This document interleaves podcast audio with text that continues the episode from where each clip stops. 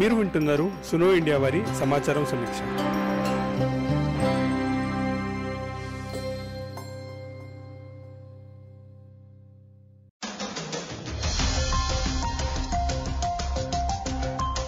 నేను ఐషా మిన్హాస్, మీరు వింటున్నది సమాచారం సమీక్ష. ఇండియాలో కోవిడ్-19 కేసులు ఇంకా తగ్గకపోయినప్పటికీ మే 30వ తేదీ కేంద్ర ప్రభుత్వం లాక్డౌన్ నియమాలను సడలించేందుకు ఆదేశాలు జారీ చేసింది. ఒక్క కంటైన్మెంట్ ఏరియాస్ తప్పించి మిగతా ప్రదేశాల్లో దశల వారీగా లాక్డౌన్ని ఎత్తివేసేందుకు కేంద్ర ప్రభుత్వం రాష్ట్రాలకు సూచనలు ఇచ్చింది. జూన్ నెలలో ప్రార్థనా స్థలాలు, shopping malls, restaurants, hotels open చేసుకునే విధంగా గైడ్లైన్స్ ఉన్నాయి. కర్ఫ్యూ టైమింగ్స్ ఇప్పుడు రాత్రి 9 గంటల నుండి ఉదయం 5 గంటల వరకు.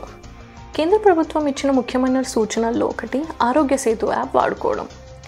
గైడ్లైన్స్ ప్రకారం యజమానులు తమ దగ్గర పనిచేసే ఉద్యోగులు ఆరోగ్య సేతు యాప్ ఖచ్చితంగా ఇన్స్టాల్ చేసేలా చూడాలి. ఆరోగ్య సేతును డౌన్లోడ్ చేయమని ప్రజలను ప్రోత్సహించాలని జిల్లా అధికారులని కేంద్ర ప్రభుత్వం కోరింది. ఇదిలా ఉండగా కొన్ని షాపింగ్ మాల్స్ మాల్లోకి ప్రవేశించడానికి యాప్ ఇన్స్టాలేషన్ తప్పనిసరి చేశాయి. ఇలా ఆరోగ్య సేతుని తప్పనిసరి చేయడం రేపొద్దున ప్రార్థనా స్థలాల్లో ఇంకా రెస్టారెంట్లో కూడా జరిగే అవకాశం లేకపోలేదు. రాబోయే కొద్ది నెలల్లో దేశవ్యాప్తంగా కోవిడ్-19 కేసులు పెరుగుతాయనేది ఒక అంచనా. ఆరోగ్య సేతు యాప్ ఉపయోగం కూడా పెరిగే అవకాశం ఉంది. ఇప్పటికే కొన్ని డెలివరీ సేవలు తమ ఉద్యోగులకి యాప్ తప్పనిసరి చేశాయి. కొన్ని చోట్ల అపార్ట్మెంట్స్లో ఇంటికి కనీసం ఒక్కరైనా దీన్ని తప్పనిసరిగా వాడేలా అపార్ట్మెంట్ కమిటీస్ నిర్ణయం తీసుకున్నారు. ఈ నేపథ్యంలో ఈ యాప్ ఏంటి, దీనివల్ల వచ్చే లాభాలేంటి, దీని అవసరం, ఇది ఎలా పనిచేస్తుంది, లోటుపాట్లు ఇంకా ప్రైవసీ గురించి ఇవాళ తెలుసుకుందాం. ఇవాళ ఎపిసోడ్ కోసం శ్రీనివాస్ కొడాలి మరోసారి సమాచారం సమీక్ష చర్చకు వచ్చారు. ప్రభుత్వ పాలన, ఇంటర్నెట్ మరియు డేటాకి సంబంధించిన అంశాల్లో శ్రీనివాస్ పరిశోధన చేస్తారు. నేటి ఎపిసోడ్లో ఇంటర్వ్యూలోని ప్రధాన అంశాలు మాత్రమే కాకుండా కొన్ని పరిశోధనా పత్రాలు, డేటా ప్రైవసీ యాక్టివిస్ట్ వాదనల గురించి కూడా ప్రస్తావన ఉంటుంది. WHO ప్రకారం కాంటాక్ట్ ట్రేసింగ్ అంటే వ్యాధికి ఎక్స్పోజ్ అయిన వాళ్ళని గుర్తించడం, పరిస్థితులని అంచనా వేయడం, ఇంకా వ్యాధి ప్రబలకుండా మేనేజ్ చేయడం. సరిగ్గా అమలు చేస్తే కాంటాక్ట్ ట్రేసింగ్ కోవిడ్-19 లాంటి వ్యాధి వ్యాప్తిని నియంత్రించడంలో ఎంతో దోహదపడుతుంది. ప్రభుత్వం ప్రకారం ఆరోగ్య సేతు యాప్ కోవిడ్-19 వ్యాప్తిని గుర్తించడంలో ఇంకా కాంటాక్ట్ ట్రేసింగ్లో సహాయపడుతుంది. సో కాంటాక్ట్ ట్రేసింగ్ అంటే ఎప్పుడైనా ఎవరికైనా ఒక డిసీజ్ వస్తే, ఒక రోగం వస్తే అది ఎక్కడి నుంచి వచ్చింది, ఒకవేళ కొత్త టైప్ ఆఫ్ డిసీజ్ అంటే, సో కరోనా వైరస్లో అది ఒక కొత్త వ్యాధి. ఈ వ్యాధి ఎక్కడి నుంచి సోకుతుంది, ఎలా సోకుతుంది అంటే ఒక మనిషి నుంచి ఇంకో మనిషికి సోకుతుంది. అంటే మనకి ఈ వ్యాధి వచ్చింది అంటే మనం కరోనా పాజిటివ్ అయితే మనకి ఇది ఇంకెవరి నుంచో వచ్చింది. సో వాళ్ళని వెతికి పట్టుకోవడం అనేది కాంటాక్ట్ ట్రేసింగ్. ఇది మామూలుగా హెల్త్ వర్కర్ అంటే గవర్నమెంట్ హాస్పిటల్లో కానీ గవర్నమెంట్ హెల్త్ డిపార్ట్మెంట్లో కానీ పనిచేసే వ్యక్తులు, స్పెసిఫిక్గా ఎపిడమాలజిస్ట్ అంటే ఎపిడమిక్స్ పైన పనిచేసే వాళ్ళు దీన్ని కాంటాక్ట్ ట్రేసింగ్ పైన పనిచేస్తారు. కాకపోతే ఈ వ్యాధి సంఖ్య పెరిగే కొద్దీ మనుషులు దీన్ని చేయడం కష్టంగా అయిపోతుంది. అందుకని చాలా దేశాల్లో మనం దీన్ని యాప్ వాడి బ్లూటూత్ ఏ మనిషిని ఎప్పుడు కలుస్తున్నారో కనుక్కుంటే దాని ద్వారా ఎవరన్నా కరోనా పాజిటివ్ అయితే మీరు ఎవరెవరినైతే కలిశారో వాళ్ళందరికీ మీరు కరోనా పాజిటివ్ అయ్యారని మెసేజ్ వెళ్ళిపోతుంది. అలా ఈ కాంటాక్ట్ ట్రేసింగ్ యాప్స్ని వేరే దేశాలు స్టార్ట్ చేశాయి. సింగపూర్ ఫస్ట్ స్టార్ట్ చేసింది, చైనా కూడా చేసింది, సౌత్ కొరియా చేసింది. ఒక విధంగా ఈ కరోనా వైరస్ చైనాలో ఒరిజినేట్ అయింది కాబట్టి, అండ్ సౌత్ ఈస్ట్ ఏషియా, ఈ ఫిలిప్పీన్స్, కంబోడియా, సింగపూర్, మలేషియా ఇటువంటి దేశాల్లో త్వరగా స్ప్రెడ్ అయింది కాబట్టి ఈ యాప్స్ కూడా ఫస్ట్ ఈ దేశాల్లో వచ్చాయి. అదేవిధంగా ఇండియా కూడా ఆరోగ్య సేతు యాప్ తీసుకొచ్చింది. గత నెల రోజుల్లో ఆరోగ్య సేతు యాప్కి సంబంధించిన జరిగిన పరిణామాలు ఏంటంటే, ముందు ఆరోగ్య సేతు యాప్ తప్పనిసరి అనడం, అంటే అందరూ మ్యాండేటరీగా తమ స్మార్ట్ ఫోన్స్లో ఇన్స్టాల్ చేసుకోవాలనడం, తర్వాత ప్రైవసీ గురించి నెలకొన్న ఆందోళన వల్ల ఇది తప్పనిసరి కాదు అనడం. ఈ మధ్యలోనే ఈ యాప్ని ఎథికల్ హ్యాకర్స్ హ్యాక్ చేసి సెక్యూరిటీ లోపాలని బయటపెట్టడం కూడా జరిగింది. MIT technology review covid tracing tracker project ఆరోగ్య సేతుకి ఇచ్చిన రేటింగ్ 2. ఇదిలా ఉండగా గూగుల్ ప్లేస్టోర్ ప్రకారం 10 కోట్లకు పైగా ప్రజలు ఆరోగ్య సేతు యాప్ని డౌన్లోడ్ చేసుకున్నారు. కానీ ఇది మన దేశ జనాభాతో పోలిస్తే తక్కువే. ఇండియాలో చాలా మందికి స్మార్ట్ ఫోన్స్ ఉండవు. సో ఈ యాప్ ఖచ్చితంగా చేస్తుందన్న గ్యారంటీ లేదు. 50% మందికి భారతదేశంలో స్మార్ట్ ఫోన్ లేదు.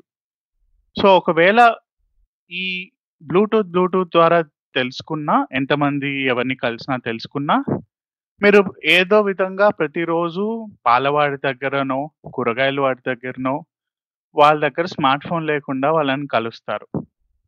సో వాళ్ళ దగ్గర ఈ యాప్ లేనప్పుడు మీకు వ్యాధి వచ్చినప్పుడు వాళ్ళకి తెలియాలి కదా. సో ఈ హెల్త్ కేర్ వర్కర్ ప్రాసెస్ ఏదైతే ఉందో, మాన్యువల్ ప్రాసెస్ ఏదైతే ఉందో, అది ఖచ్చితంగా చేయాల్సిన అవసరం వస్తుంది. కాకపోతే ఈ స్కేల్లో, ఒక గ్లోబల్ స్కేల్లో ఈ వైరస్ స్ప్రెడ్ అయినప్పుడు వాళ్ళు ఏం చేస్తున్నారంటే, సరే మీకు పాజిటివ్ అనిపిస్తుంటే, మీకు సిమ్టమ్స్ వస్తే హాస్పిటల్కి వెళ్ళండి, అక్కడ టెస్ట్ చేస్తున్నారు. వేరే దేశాలన్నిట్లో ఇదే ఒక హెల్త్ కేర్ రెస్పాన్స్ లాగా అవుతుంది. మీకు సిమ్టమ్స్ ఉంటే డాక్టర్స్ టెస్ట్ చేస్తారు. కానీ ఇండియాలో అది అవ్వట్లేదు. ఇండియాలో టెస్ట్ చేయకపోగా ఈ యాప్ని మ్యాండేటరీ చేస్తున్నారు. ఎందుకు అంటే ఈ యాప్ అందరి దగ్గర లేకపోతే ఈ ప్రాసెస్ పనిచేయదు. మీ ఫోన్లో ఆరోగ్య సేతు యాప్ లేకపోతే మీకు ఈ అలర్ట్స్ రావు. కానీ అలర్ట్స్ వస్తాయని గ్యారంటీ కూడా లేదు. ఎందుకు అంటే మీకు వచ్చినా కూడా ఆరోగ్య సేతు చెప్పకపోవచ్చు. మీరు కరోనా పాజిటివ్ అయినా ఆరోగ్య సేతు మీరు కరోనా పాజిటివ్ అని చెప్పలేకపోవచ్చు. ఎందుకంటే అవతల వారి దగ్గర ఉండకపోవచ్చు. సో అందువల్ల దీన్ని మ్యాండేటరీ చేస్తున్నాము అని చెప్పారు. కాకపోతే ఇది అందరికీ తెలుసు. ఒకవేళ ఇది పని చేయనప్పుడు ఇది మ్యాండేటరీ చేసి ఏం లాభము? ఎందుకంటే మనం ఎలాగో టెస్టింగ్ చేయట్లేదు. యాప్ లాంచ్ చేసిన కొన్ని వారాల తర్వాత ఆరోగ్య సేతుని తప్పనిసరిగా డౌన్లోడ్ చేయాలనే నిబంధన ప్రభుత్వం తొలగించింది. కానీ ఈ యాప్ ఎంతమంది డౌన్లోడ్ చేస్తే అంత ఉపయోగం అని ఎంహెచ్ఏ మే 30వ తేదీ ఇచ్చిన గైడ్లైన్స్లో పేర్కొంది. ఉద్యోగులు తప్పనిసరిగా ఆరోగ్య సేతు యాప్ డౌన్లోడ్ చేసుకునేలా చూడాలని ఎంహెచ్ఏ అంటే కేంద్ర హోంశాఖ కంపెనీలు మరియు యజమానులకు గైడ్లైన్స్ జారీ చేసింది. ప్రభుత్వ సంస్థలు కొన్ని దీన్ని తప్పనిసరి అని ప్రకటించాయి. ఉదాహరణకి ఆంధ్రప్రదేశ్ సచివాలయంలో ఉద్యోగులు, సందర్శకులు తప్పనిసరిగా ఈ యాప్ డౌన్లోడ్ చేసుకోవాలని ఉత్తర్వులు జారీ అయ్యాయి. తమకు తాము సొంతంగా దీన్ని మ్యాండేటరీ చేసిన కంపెనీలు కొన్ని అయితే, రెసిడెంట్ వెల్ఫేర్ అసోసియేషన్స్ ఇంకొన్ని వీటిని తప్పనిసరి చేస్తున్నాయి. గవర్నమెంట్ మ్యాండేటరీ చేసే కంటే ముందే ప్రైవేట్ కంపెనీస్ మ్యాండేటరీ చేశాయి. ఎంప్లాయీస్ అందరికీ ఆఫీస్కి వస్తుంటే మీరు ఖచ్చితంగా దీన్ని ఇన్స్టాల్ చేసుకోవాలి, లేకపోతే మిమ్మల్ని ఆఫీస్లోకి రానియమన్నారు. ఇది ఫస్ట్. ఇన్ఫ్యాక్ట్ చాలా స్టార్టప్స్ ప్రమోట్ చేశాయి. ఏవైతే స్టార్టప్స్ ఈ యాప్ని అందరూ గవర్నమెంట్ బిల్డ్ చేసింది అనుకుంటారు. కానీ ఈ యాప్ని ప్రైవేట్ సెక్టర్లోని స్టార్టప్లో కొందరు వాలంటీర్ గవర్నమెంట్లోకి వెళ్ళి బిల్డ్ చేశారు. ఈ విధానం పబ్లిక్ ప్రైవేట్ పార్ట్నర్షిప్ అంటారు. కానీ ఈ పర్టికులర్ కేసులో ఎక్కడా ఏ కాంట్రాక్టు, ఏ అగ్రిమెంట్ గవర్నమెంట్కి, వాలంటీర్స్కి లేదు. రీసెంట్గా గవర్నమెంట్ ఈ యాప్ని ఓపెన్ సోర్స్ చేసినప్పుడు 50 మంది వాలంటీర్స్ ఈ యాప్ పైన పనిచేశారని లిస్ట్ ఇచ్చింది. అప్పటిదాకా మనకి ఈ యాప్ ఎవరు బిల్డ్ చేశారు అనేది తెలియదు. సో మ్యాండేటరీ చేస్తున్నప్పుడు ఈ యాప్ గవర్నమెంట్ ఒక్కటే కాదు, ఇప్పుడు గవర్నమెంట్ మ్యాండేటరీ చేసి దానిపైన వ్యతిరేకత వచ్చినప్పుడు వెనక్కి తీసుకుంది. కానీ కంపెనీస్ కొన్ని ఇంకా మ్యాండేటరీగానే పెడుతున్నాయి. ఇప్పుడు జొమాటో తీసుకుంటే మీరు ఒక విధంగా ఆరోగ్య సేతు యాప్ లేకపోతే మీరు ఒక జొమాటో డెలివరీ బాయ్ లాగా పని చేయలేరు. అంటే ఈ యాప్ లేకపోతే మీకు ఉద్యోగం రాకుండా ఉండే స్టేజెస్ ఉన్నాయి. లేదా మీరు యాప్ ఇన్స్టాల్ చేయనంటే మీ ఉద్యోగం పీకేసే ఛాన్స్ కూడా ఉంది. సో ఇటువంటివి కార్మికుల హక్కుల వ్యతిరేకం. ఇది లేబర్ కమిషనరు మిగతా కోర్ట్స్ దీన్ని పట్టించుకోవాలి. ఒకవేళ గవర్నమెంట్ దీన్ని మ్యాండేటరీ చేయాలి అనుకో, దీనికి supreme court right to privacy judgement ప్రకారం ఖచ్చితంగా గవర్నమెంట్ దీనికోసం ఒక చట్టం తేవాలి. కానీ అది అవ్వట్లేదు. ఇప్పుడు ఆధార్ విషయంలో అది అయింది. చట్టం లేకుండా ఆధారం చల్లదు అని గవర్నమెంట్ అంది. అంతే విధంగా ఇప్పుడు ఆరోగ్య సేతు గవర్నమెంట్ నిజంగానే చేయాలనుకుంటే, నిజంగానే దీన్ని ప్రోత్సహించాలి, నిజంగానే జనాలకు కొంచెం మంచి చేయాలనుకుంటే ఆరోగ్య సేతు పైన చట్టము, అదేవిధంగా రైట్ టు ప్రైవసీ జడ్జ్మెంట్ ప్రకారం ప్రైవసీ డేటా ప్రొటెక్షన్ లా, ఆ చట్టం కూడా రావాలి. అది కూడా రాలేదు. ఇప్పటికి 3 సంవత్సరాలు అయింది. ఆగస్టు 2017లో వచ్చిన జడ్జ్మెంట్ పైన గవర్నమెంట్ ఇప్పటిదాకా ఒక చట్టం తీసుకురాలేదు. సో ఇవన్నీ కూడా జనాలకి ఒక ఫియర్ క్రియేట్ చేస్తున్నాయి. ఈ యాప్ అసలు ఏం చేస్తుంది, దీన్ని నేను వాడచ్చా లేదా? ప్రజల తరపు నుండి ఆరోగ్య సేతు యాప్కి విభిన్న స్పందనలు ఎదురవుతున్నాయి. కొందరు దీన్ని స్వాగతించగా కొందరు ఇష్టం లేకుండా డౌన్లోడ్ చేయాల్సి వస్తుంది. ఇందాక చెప్పినట్లు ఎక్కువ శాతం ప్రజలు ఇంకా దీన్ని వాడటం మొదలు పెట్టలేదు. ఇంతకు ముందు ఎవరైతే డేటా తీసుకుందో గవర్నమెంట్ దాన్ని ఎప్పుడు సరిగ్గా హ్యాండిల్ చేయలేదు. ఆ డేటా లీక్ అయిపోయి వాట్సాప్ గ్రూప్లో వెళ్ళడం వల్ల జనాలను వేరే నేబర్స్ హరాస్ చేశారు.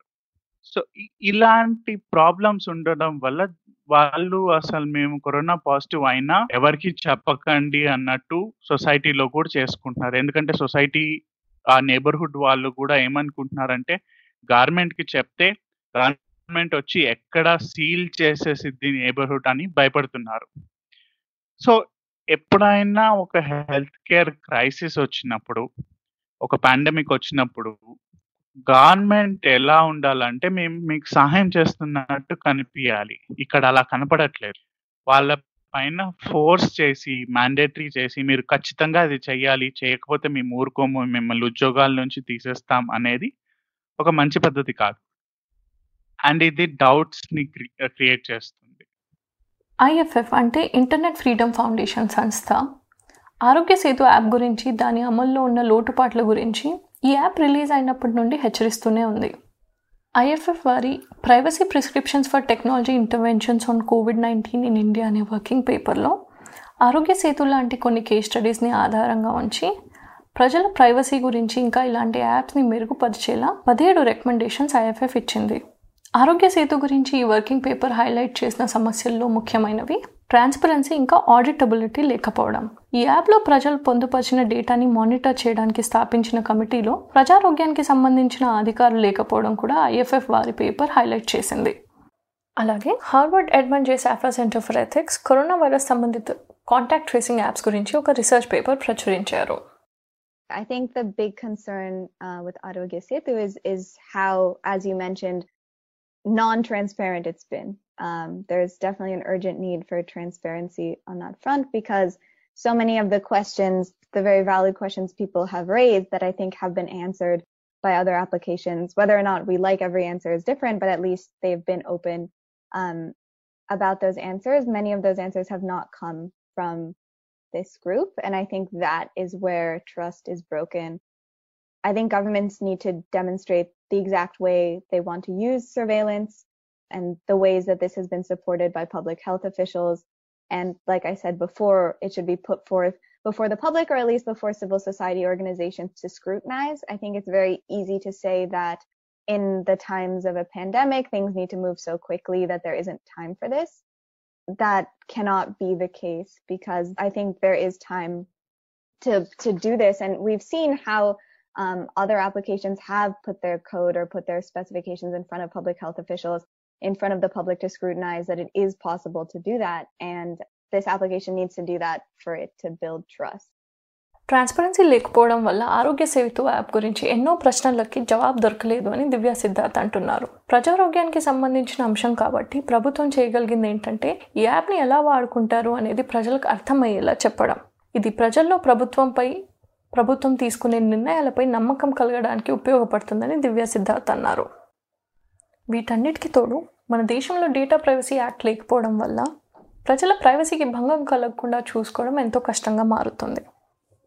ఈ ఆరోగ్య సేతు యాప్తో ఇంకో సమస్య, ఈ యాప్ ఎవరు డెవలప్ చేశారనే అంశం అంటున్నారు శ్రీనివాస్ కొడాలి. ఈ యాప్ ఇదొక starting point. Indians health data అంటే మీ ఆరోగ్యపు డేటాని ప్రైవేటైజ్ చేయడం, దానిపై నుంచి ప్రాఫిట్ లాభం పొందడం అనేది ఒక ఐడియాగా ఎప్పటి నుంచో గవర్నమెంట్ నందన్ నిలకని తదుపరి ప్రైవేట్ సంస్థలు ఐ స్పిరిట్ అనే ఒక ఆర్గనైజేషన్ ఎప్పటి నుంచో గవర్నమెంట్తో పనిచేస్తున్నాయి. ఎలక్ట్రానిక్ హెల్త్ రికార్డ్స్ అని దాంతో ఇండియన్స్ హెల్త్ డేటాని వాడుకొని హెల్త్ ఇన్సూరెన్స్ కంపెనీస్ కోసం ఇవ్వడానికి ఒక హెల్త్ టెక్నాలజీ సెక్టర్ని బిల్డ్ చేయడానికి ఇండియాలో ఇప్పుడు ఆధార్ వల్ల, యూపీఐ వల్ల ఒక ఫైనాన్షియల్ సెక్టర్, ఒక టెక్నాలజీ సెక్టర్ బిల్డ్ చేశారో, ఎలా అయితే బిల్డ్ చేశారో అలానే ఆరోగ్యం దానికి కూడా ఒక అలా సెక్టర్ డేటాతో క్రియేట్ చేద్దాం అనుకున్నారు. కరోనా వైరస్ క్రైసిస్ రావడంతో ఇప్పుడు దాన్ని పుష్ చేస్తున్నారు ఈ వ్యాపారవేత్తలు. అయితే ఈ వ్యాపారవేత్తల్లో ఎవరైతే ఉన్నారో వాళ్ళే కొందరు గవర్నమెంట్లో వాలంటీర్స్గా వెళ్ళి ఆరోగ్య సేతు బిల్డ్ చేశారు. అది డైరెక్ట్ కాన్ఫ్లిక్ట్ ఆఫ్ ఇంట్రెస్ట్. ఇప్పుడు ఈ కొంతమంది వ్యాపారవేత్తల్లో వన్ ఎంజి అనే కంపెనీ, ఒక ఇది హెల్త్ ఫార్మసీ కంపెనీకి సంబంధించిన కొందరు డెవలపర్లు, యాప్ డెవలప్ చేసే వాళ్ళు ఉన్నారు. వీళ్ళు ఆరోగ్య సేతు పైన పనిచేశారు.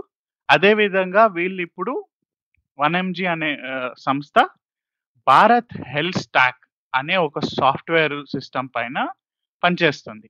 ఈ సాఫ్ట్వేర్ సిస్టమ్ ఏం చేస్తుందంటే యూపీఐ లాగా, మీరు యూపీఐ యాప్ ఎట్లా వాడతారో అలానే అన్ని హాస్పిటల్కి యూపీఐ లాంటి ఒక ఆరోగ్య సేతు యాప్ క్రియేట్ చేయాలని చూస్తున్నారు.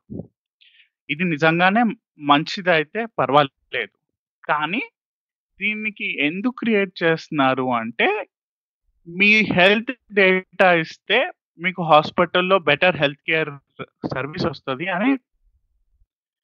కాకపోతే ఈ కరోనా వైరస్ మనకేం నేర్పించింది అంటే మన దగ్గర అంత హెల్త్ కేర్ ఇన్ఫ్రాస్ట్రక్చర్ లేదు. ఈ కంట్రీలో, భారతదేశంలో అంత హెల్త్ కేర్ ఇన్ఫ్రాస్ట్రక్చర్ లేదు. మీరు ఇప్పుడు విలేజెస్కి వెళ్ళినా, ఊళ్ళోకి వెళ్ళినా మనకు హాస్పిటల్స్ ఉండవు అంత పెద్ద పెద్దవి. ఏవో సిటీలో కొన్ని ఉన్నాయి, అవి కూడా ప్రైవేటైజ్ అయి ఉన్నాయి. ఇప్పుడు స్పెషలీ ఎకనామీ ఇంత బ్యాడ్ సిచ్యువేషన్లో ఉన్నప్పుడు ఇలా మన ఇండియన్స్ డేటాని ప్రైవేటైజ్ చేసి ఇన్సూరెన్స్ సంస్థలకు ఇస్తామంటాం, హాస్పిటల్కి ఇస్తానంటాం. అది కూడా చాలామంది వీళ్ళు ప్రైవేట్ సంస్థలు. అది శ్రేయస్కరం కాదు. స్పెషల్లీ ఇది ప్రైవేట్ సెక్టరే బిల్డ్ చేస్తుంది గవర్నమెంట్ కోసం. మనకు కావాల్సింది ఏంటంటే గవర్నమెంట్ ఎక్కువ హాస్పిటల్ కట్టాలి, ఈ క్రైసిస్ సాల్వ్ చేయాలంటే ఎక్కువ డాక్టర్స్ని క్రియేట్ చేయాలి, వాళ్ళకి మాస్కులు కావాలి. అంతేగాని గవర్నమెంట్ యాప్ ఇన్స్టాల్ చేసుకుంటే కరోనా వైరస్ ఎటు పోదు. అనేక మంది యాక్టివిస్ట్ ఇంకా సంస్థలు చేసిన విమర్శల తర్వాత ప్రభుత్వం ఇటీవల ఆరోగ్య సేతు యాప్ను ఓపెన్ సోర్స్ చేసింది. ఈ నమ్మకం లేనప్పుడు, ఆ యాప్ ఏం చేస్తుందో తెలియనప్పుడు ఎవరు ఆ యాప్ని ఇన్స్టాల్ చేసుకోరు. సో ఆ ట్రస్ట్ కొంచెం క్రియేట్ చేయడానికి మేము యాప్ చాలా డేటా కలెక్ట్ చేయదు, ఇంత కొంతవరకే చేస్తుంది, అవన్నీ ప్రూవ్ చేసుకోవడానికి గవర్నమెంట్ ఆ యాప్ని ఓపెన్ సోర్స్ చేయాల్సి వచ్చింది. ఆ యాప్ యొక్క కోడ్, సోర్స్ కోడ్ని పబ్లిక్గా గిట్ హబ్ అనే సైట్లో పెట్టాల్సి వచ్చింది. అయితే ఇవన్నీ చేయడానికి ముందు గవర్నమెంట్ దాని ఆ సెక్యూరిటీ సరిగ్గా ఉందా లేదా చూసుకొని, అన్నీ చేసుకొని, అసలు ఈ యాప్ రిలీజ్ చేస్తే మనకేం ప్రాబ్లం లేదు కదా అని చూసుకొని చేసింది. కాకపోతే ఇది ఈ యొక్క యాప్కి లిమిట్ అయి ఉండకూడదు. అన్ని గవర్నమెంట్ యాప్స్ ట్రాన్స్పరసీ ప్రకారం ఆర్టీఐ యాక్ట్ సెక్షన్ 2F లో మనకి డెఫినేషన్ ఉంటుంది. ఏ ఇన్ఫర్మేషన్ అయినా గవర్నమెంట్ దగ్గర ఏ ఎలక్ట్రానిక్ ఫామ్ లో ఉన్నా అది మనం డిమాండ్ చేయొచ్చు అని. చాలా మంది యాక్చువల్లీ ఆర్టీఐస్ ఫైల్ చేస్తారు ఈ యాప్ సోర్స్ కోడ్ ఇవ్వమని. ఎన్ఐసి రిజెక్ట్ చేసింది, national informatics centres NIC reject చేసింది. కానీ చాలా మంది సివిల్ సొసైటీ నుంచి, మానవ హక్కుల సంఘాల నుంచి అందరూ క్వశ్చన్ చేస్తే అప్పుడు ఇంకా ఎవరు ఇన్స్టాల్ చేయట్లేదు, అందరూ భయభ్రాంతులు అయి ఉన్నారు, అసలు ఏం చేస్తుంది యాప్ అన్న టైంలో గవర్నమెంట్ ఈ యాప్ సోర్స్ కోడ్ పబ్లిక్గా చేయాల్సి వచ్చింది. అది కూడా పూర్తిగా చేయలేదు.